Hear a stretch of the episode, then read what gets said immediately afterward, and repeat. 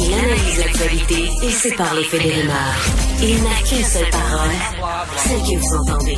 Cube Radio. Mario Dumont, Mario qui est dans les studios de Cube Radio. Mario, on voit à droite euh, une image présentement, c'est le poste de police de Sainte-Agathe. C'est de là que doit sortir Alexandre Boudreau-Chartrand. On sait qu'aujourd'hui, il est accusé de meurtre non prémédité de sa conjointe, victime du 15e féminicide. Alors, euh, on verra sa sortie euh, au cours des prochaines minutes. Il doit être mené dans un pénitencier. Maintenant, euh, pendant ce temps-là, et on attend cette image, euh, on a eu ce débat peu édifiant hier à l'Assemblée nationale. On en, a rajouté encore aujourd'hui, à quoi qu'on peut plus parler sans euh, s'attaquer, s'invectiver. Ouais, et surtout que ça tournait hier, là, ça tournait autour euh, de, la commémoration de l'anniversaire du décès de Joyce Echaquan. Euh, été une occasion d'avoir un débat avec un peu d'élévation. Évidemment, on attend du premier ministre. Le premier dont on attend cette élévation, c'est le premier ministre, euh, qui a glissé dans le ton partisan. Mais de l'autre côté, euh, dire, par exemple, quand Gabriel Nadeau-Dubois se lève et décide de faire porter le débat, non pas sur l'amélioration du, du sort de la vie ou des conditions pour les Premières Nations, mais de faire porter le débat sur le mot, l'expression raciste systémique, il sait exactement ce qu'il fait. La position de François Legault est connue là-dedans depuis des, des, des, mois. Il l'a répété mille fois. Donc, en, en, en amenant le débat là-dessus, on sait exactement qu'on s'en va dans un débat partisan. Donc, l'opposition a un peu choisi ça. Sincèrement, j'ai trouvé que, c'est, de fond, c'est le PQ. C'est Paul Saint-Pierre Plamondon euh, qui s'en est le mieux sorti là-dedans, là, qui est resté au-dessus de la mêlée, qui a gardé un ton euh, digne et approprié euh, dans, dans tout ça. Mais personne... Mais, mais on le sent depuis quelques jours à l'Assemblée nationale, même mm-hmm. Quand même sur des sujets importants, nobles, où tous les partis sont d'accord, on chicane sur le mot à mot de la motion. Il y a quelque chose de quelque chose de malsain qui est qui est installé.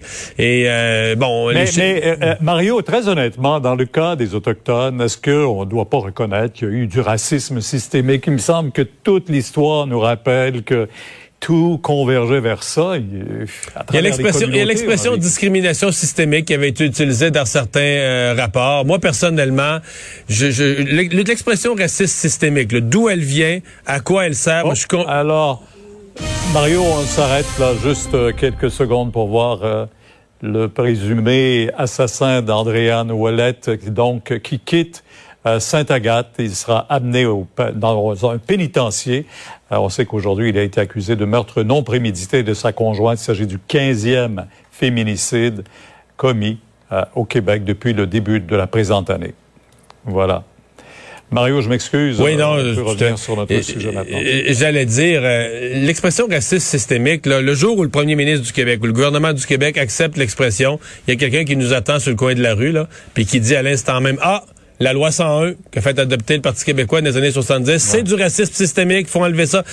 pour le Québec, là, on vient de découdre toute la politique culturelle, linguistique du Québec. Donc, c'est ça aussi la responsabilité du, premier ministre là-dessus. Mais dans le cas spécifique... On peut, tirer dans toutes les directions ou s'attaquer au problème ben, du racisme à l'endroit des communautés autochtones. Et, c'est ce que j'allais dire. Dans le cas très spécifique des Premières Nations, des communautés autochtones, je pense en effet qu'on pourrait peut-être s'entendre sur un vocabulaire à l'Assemblée s'il y avait un peu de bonne foi. Euh, et, dorénavant, donc dire, OK, il y a discrimination systémique, trouver des expressions, l'expression qu'on peut rallier, puis à partir de là, travailler sur le fond, là, travailler sur qu'est-ce qu'on améliore dans les services, travailler sur le contenu, parce que c'est ça aussi.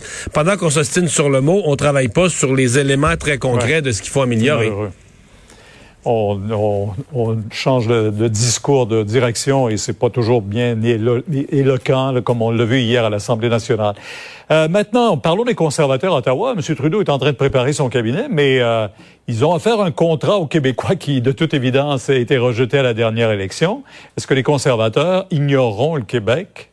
C'est une question. Et les conservateurs du Québec, euh, ils, disent non. Là, ils disent non, non, non, ça arrivera pas. Mais il y a une inquiétude. Hier, l'ancien premier ministre de Saskatchewan, quand même un, homme respecté dans les mouvements conservateurs dans l'Ouest canadien, Brad Wall, a écrit une lettre ouverte où il dit, écoutez bien là, le Québec, on leur a offert mer et monde. Dans la dernière élection, le Parti conservateur a fait un, a offert un contrôle. On donnait pouvoir à l'immigration, on donnait tout au Québec. On n'a pas gagné un siège de plus. Donc lui, son, son, son approche, c'est de dire, faut plus s'occuper du Québec. au contraire, il faut prendre une position ferme. On donne plus rien au Québec. C'est fini le Québec on va peut-être perdre une coupe de sièges au Québec, mais on va peut-être gagner tout le Grand Toronto. On va gagner plus de sièges dans le reste du Canada.